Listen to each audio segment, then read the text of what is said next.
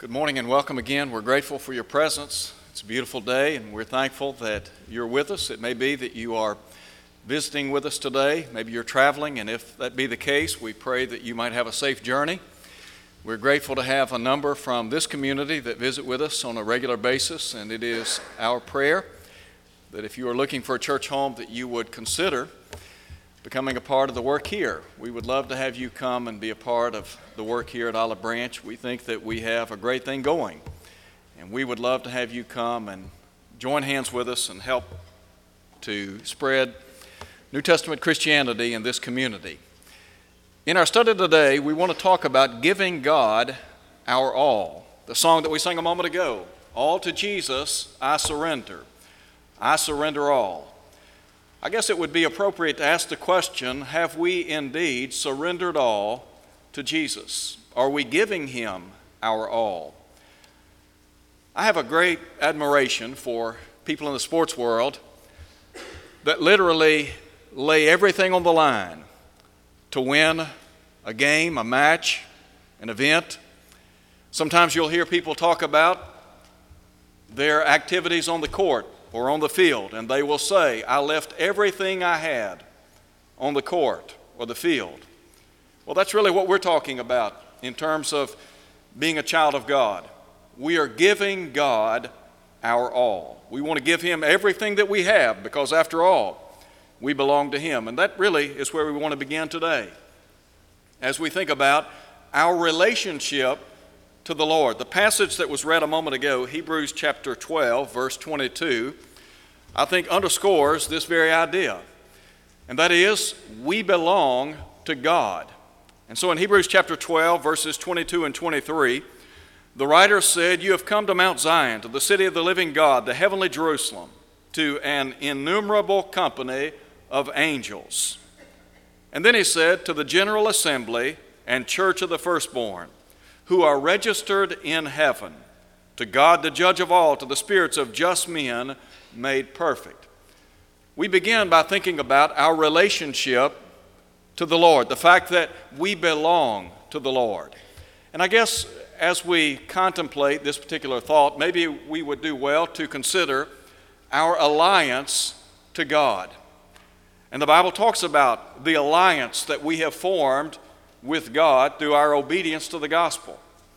As we think about our relationship to the Lord, the fact that we belong to God, our alliance with Him, it might be helpful to realize that this passage before us has as its backdrop or background the book of Exodus, chapter 13.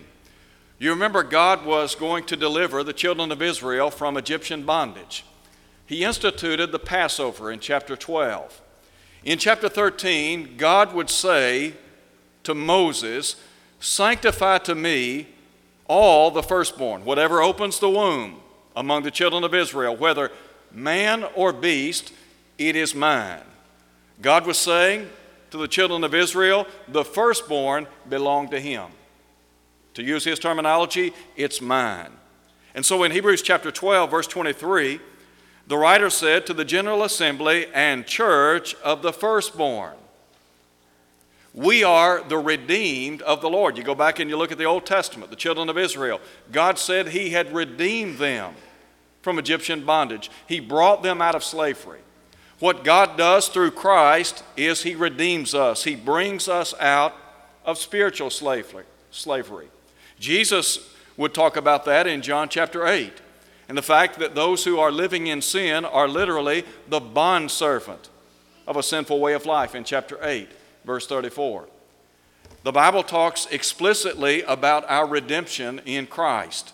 In Ephesians 1 7, Paul said, It's in Him or in Christ that we have redemption through His blood, the forgiveness of sins, according to the riches of His grace.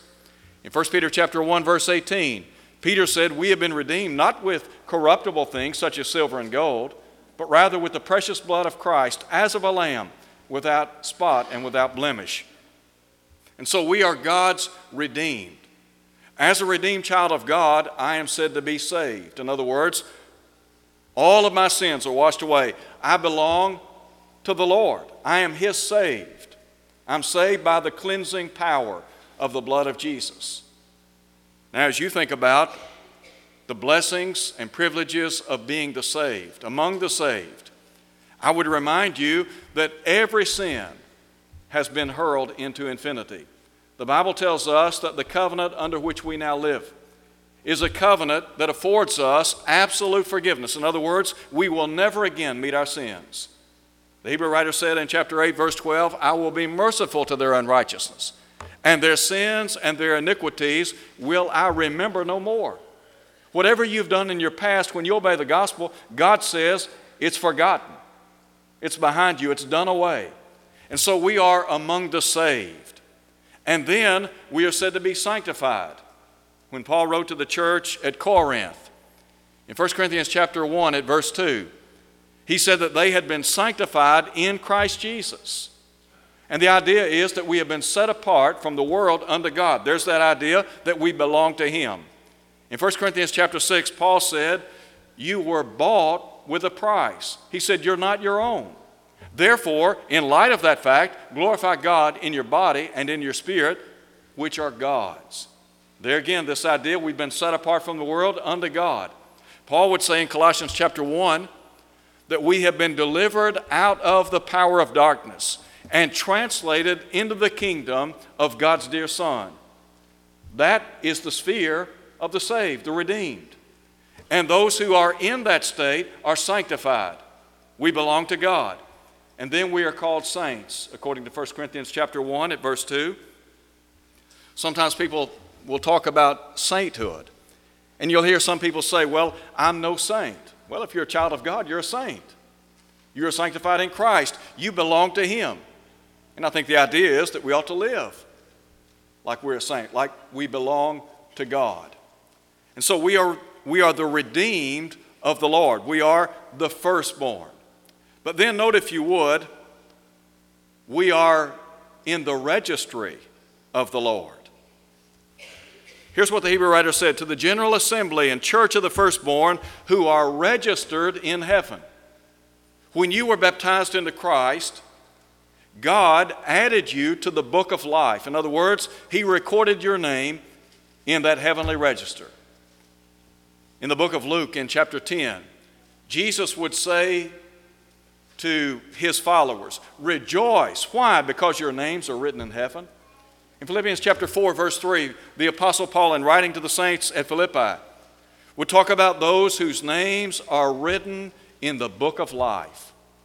And then in the Revelation, in John, or rather in Revelation chapter 20, at verse 12, John said, I saw the dead, the small and great, standing before God, and he said, The books were opened. He's talking about the books of the Old and New Testaments. And then he said, Another book was opened, which is the book of life. That's what we're talking about. The writer here said that the firstborn have their names registered in heaven. You are a part of God's family. You belong to Him. You have a great relationship with the Lord. And so we've been redeemed by Him. We are in His heavenly registry. But not only do we see our alliance to God, but the writer also talks about our accountability to God. Listen again to what he said to the General Assembly and Church of the Firstborn who are registered in heaven. And then he said, To God, the judge of all. God will one day judge us, won't He? The certainty of the judgment. Someone has said in times past that there are two things that are certain one is taxes, and the other is death. Well, we may or may not die. The Lord may precede our death. And thus, that being the case, we will simply rise to meet Him in the air. But when we talk about that which is absolutely certain, that which is absolutely certain, without a shadow of a doubt, is the judgment. Paul said, As I live, says the Lord, every knee shall bow, every tongue shall confess to God. So then each of us must give an account of himself to God. Paul would say to the Corinthians in 2 Corinthians chapter 5 verse 10, we must all be made manifest before the judgment seat of Christ. Think about it. One day you're going to stand before the judge of all the earth. Abraham said in the long ago, Shall not the judge of all the earth do right? God's going to do what's right. And God will one day judge us. Now, what about the criterion by which we're going to be judged? How's God going to judge you? Is it going to be based upon human opinion? Is it going to be upon what I want or wish or will? Is it going to be by a man made standard? No, the criterion by which I'm going to be judged, by which all people will be judged, is the Word of God. You remember what John said in Revelation chapter 20 when he said, I saw the dead, small and great, standing before God, and the books were opened? That's Scripture. In other words, God's going to judge you, He's going to judge me on the basis of my life in light of this book that we call the Bible. Here's what Jesus said in John chapter 12, verse 48 He that rejecteth me and receiveth not my word hath one that judgeth him. The word that I have spoken, the same shall judge him in the last day. Paul said in Romans chapter 2, verse 2, we know that the judgment of God is according to truth. Somebody says, What's truth? That's what Pilate asked centuries ago. Jesus said, Sanctify them in truth. Your word is truth. So, this is the book that's going to judge us one day. If this is the book that's going to judge us, doesn't that say something to us about whether or not our lives are being lived in conformity to it? Shouldn't it say something to us about how well we know this book?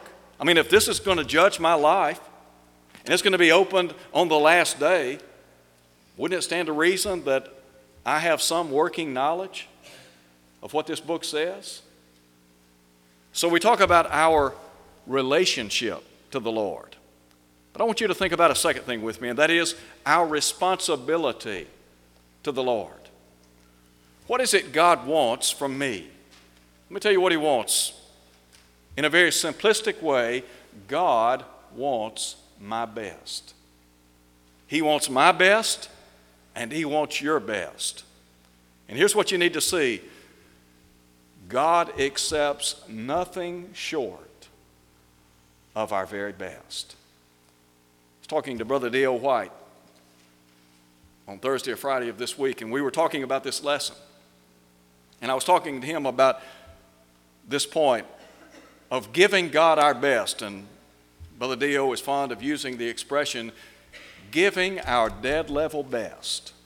And really, that's, that's a good summation of what we're talking about. Giving God our dead level best.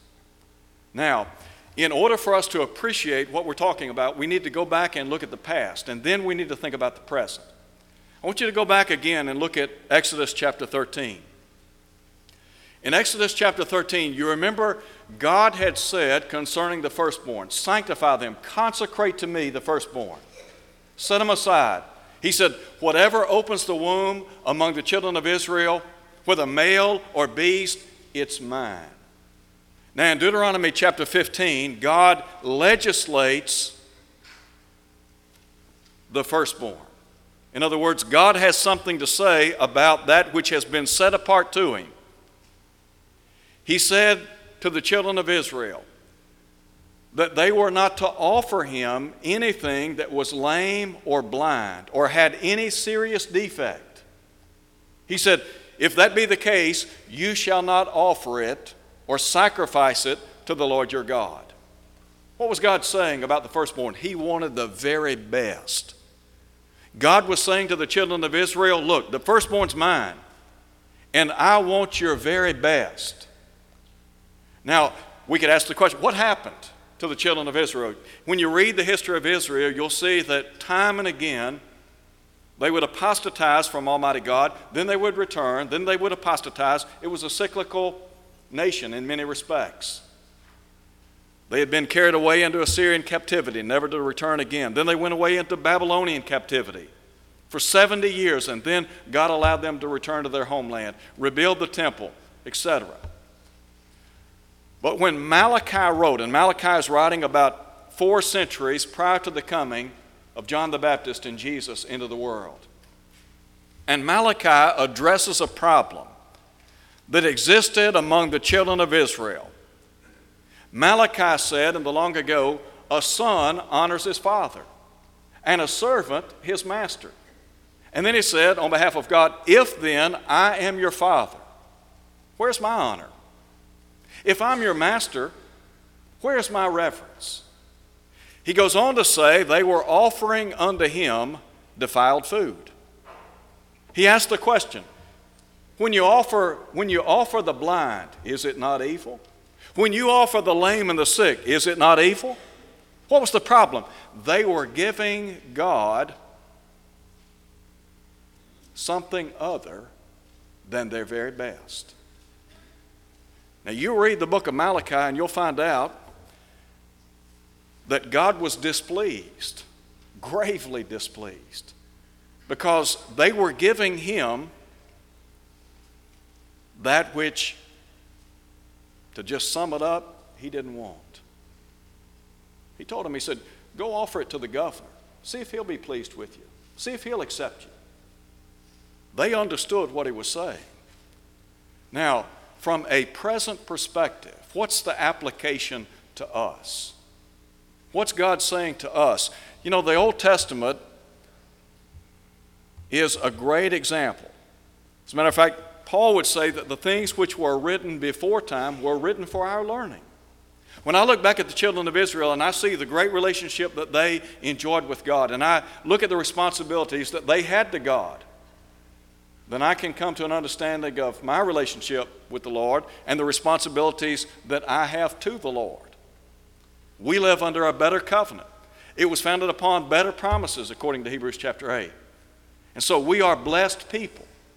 And so, as we think about giving God our best, let me just ask some questions along these lines. Number one, are you giving God your best in service. Think for a moment about the service that you render in the kingdom of God. Does God get your best? Is He getting the best when it comes to your time? I understand that we all have constraints, time wise. We have, we have responsibilities, and there are a lot of things that we have to do on a daily basis.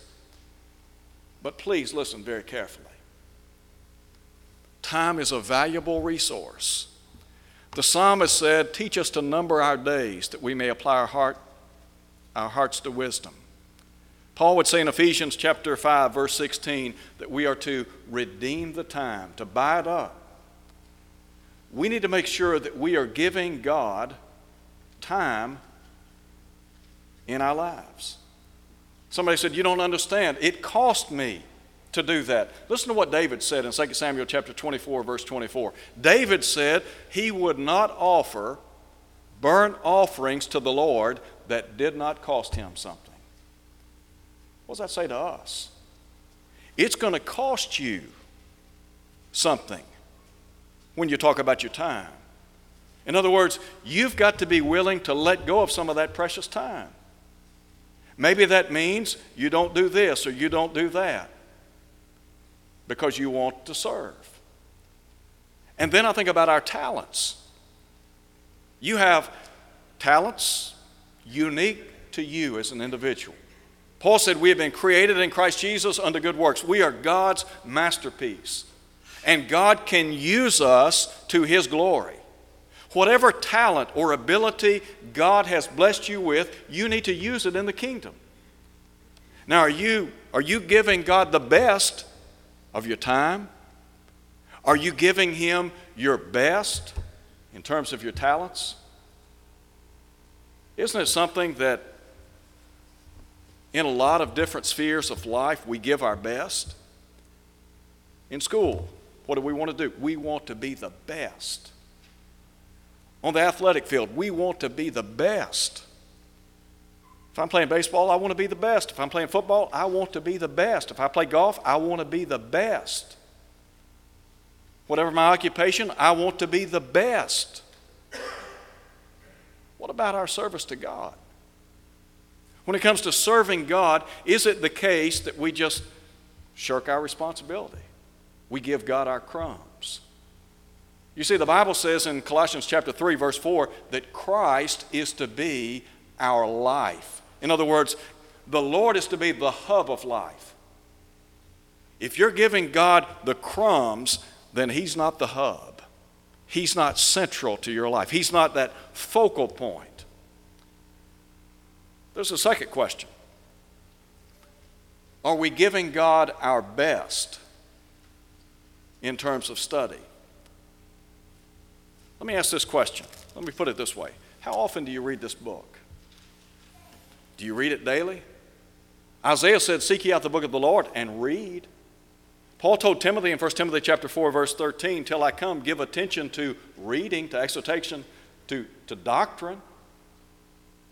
Paul would say, study to show yourselves approved unto God. You can't, you can't pick this book up one time a week and say you're giving, giving him your best in terms of study. The psalmist of old meditated on this book day and night, according to Psalm 1 2. Giving God our best. Look, there are some folks, this book is opened one day a week, Sunday morning. Sometimes Sunday night, so that'd be two times a week. There are some, maybe three times a week. Wednesday night, we'll throw that in. I'm going to tell you what, if that's all you're putting in in terms of study, we know, we know God's not getting the best.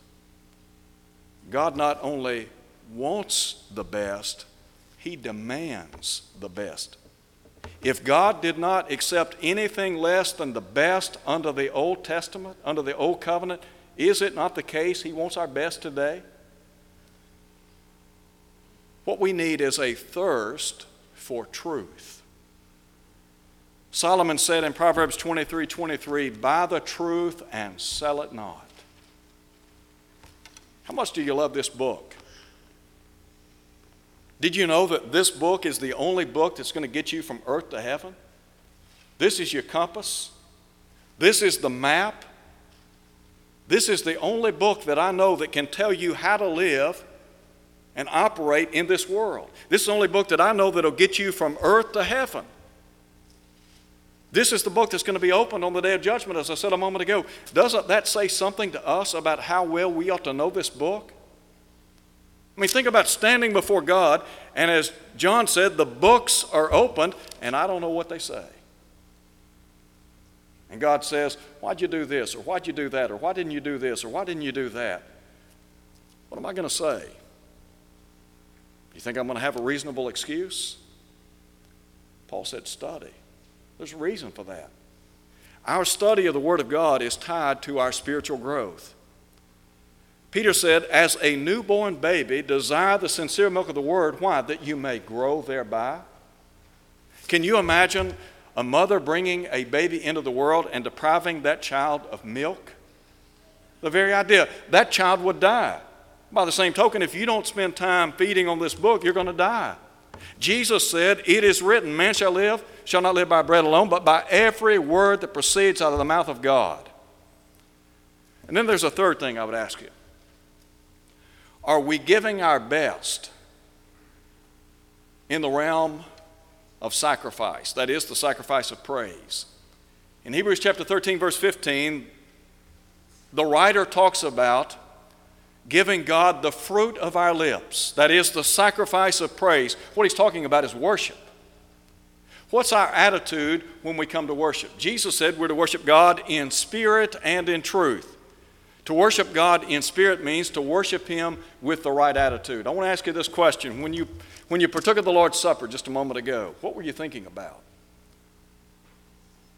When you partook of the bread, were you thinking about the body of Jesus? As you partook of the fruit of the vine, were you thinking about the blood of Jesus? When you gave of your means, were you thinking about how richly God has blessed you, materially speaking? Not to mention all the other blessings that we enjoy in life. When we were singing a moment ago, what were you thinking about? When we sang the song, All to Jesus I surrender, I surrender all, did you mean those words? Were you really thinking about what was being said? Listen, we can be here every time the doors are open. And I will freely grant we are here bodily, but we're not here in spirit. We're not here in attitude. So if that's the case, are we giving God our best? I mean, if we come and we just kind of go through the motions of worship, is God really getting our best? You think that's pleasing to Him? You think He would accept that? And then what about our attendance? Is it not the case that our attendance or lack thereof is a reflection of our affection for the Lord? I want to ask this question. If you don't come back tonight, will God get your best? Let's just say you decide you're not coming back tonight. You're going to sit at home. Maybe you're going to do something else. Would you say God's getting your best? When Wednesday night rolls around and you decide to stay home or go to the ball field or play golf or whatever, is God getting your best? Now, I know that the Bible says, not forsaking the assembling of ourselves together as the manner of some is. If we're not here, we can't give God our best. The reason I say that, not to hurt you, I'm trying to help you. I want you to go to heaven. And I want you to understand that, look, there is a standard. And God has a standard, and He will hold us to that standard.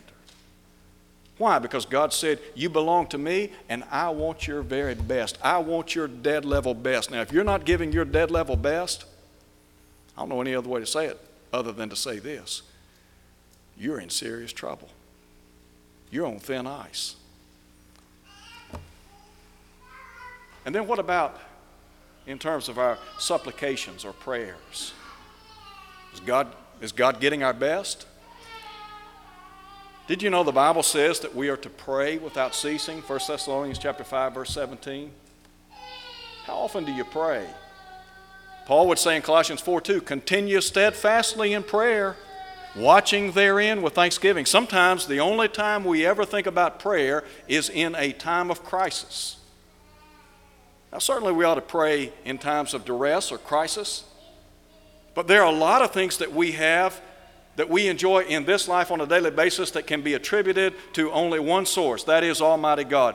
Paul said, In nothing be anxious, but in everything with prayer and supplication, with thanksgiving, let your requests be made known to God. Whatever the case, whatever the circumstance in life, we ought to be prayerful people.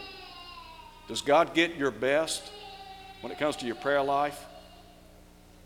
I would hope and pray so. I want to close today by asking this question Is God getting your all? Is He getting your best? I'm not talking about, I'm, I'm not talking about God getting the crumbs of your life. I'm talking about God getting everything. I mean, I'm talking about Him being central, the focal point, the hub. Are you giving your dead level best? In just a minute, we're going to sing an invitation song. And I know that we do this on a regular basis. And sometimes we just go through the motions. We stand up, we sing a song, we have prayer, and we dismiss, and we go back to our everyday lives. Let me tell you what, when we come to worship, we ought to come to bow in honor to God, to listen to His Word, to learn from it, to make application, and to leave better people. So I want to ask you the question Are you giving God your dead level best? Is He getting everything? Can you truly say, I left it all on the line for Him? And we talk about ball players saying they left everything they had on the court or on the field, and we admire them for that, and I admire them. When it's all said and done and you stand before God one day, can you say to Almighty God, I gave it, I gave it my all. I gave him everything. I would hope and pray you can. If you're not a Christian, it begins by denying self, taking up the cross, and following him. I want you to know that God loves you, that God wants you to be saved. 1 Timothy chapter 2 verse 4. I want you to know that God would not have any to perish. God wants you to be saved. He wants to have a relationship with you, and He wants to use you to His glory. Here's what you need to do believe that Jesus is the Son of God, John 8 24. Repent of your sins, Luke 13, 3. Confess his name before others, Matthew 10, 32. Be immersed in a watery grave of baptism, rising to walk in newness of life, knowing that every sin is washed away, Acts 22, 16. And then be faithful. Faithful until death, Revelation chapter 2 at verse 10. Please listen very carefully. The Hebrew writer talked about how our names are registered in heaven if we belong to the Lord. If we're not giving our very best, you know what God can do? Just as easily as He recorded that name, He can remove that name. If you don't believe me, read Revelation chapter 3, the church at Sardis. If you're not giving your best, why not, why not resolve today to put Him first, to give Him your best day in and day out? I promise you one thing God will bless you for it. Would you come as we stand and sing?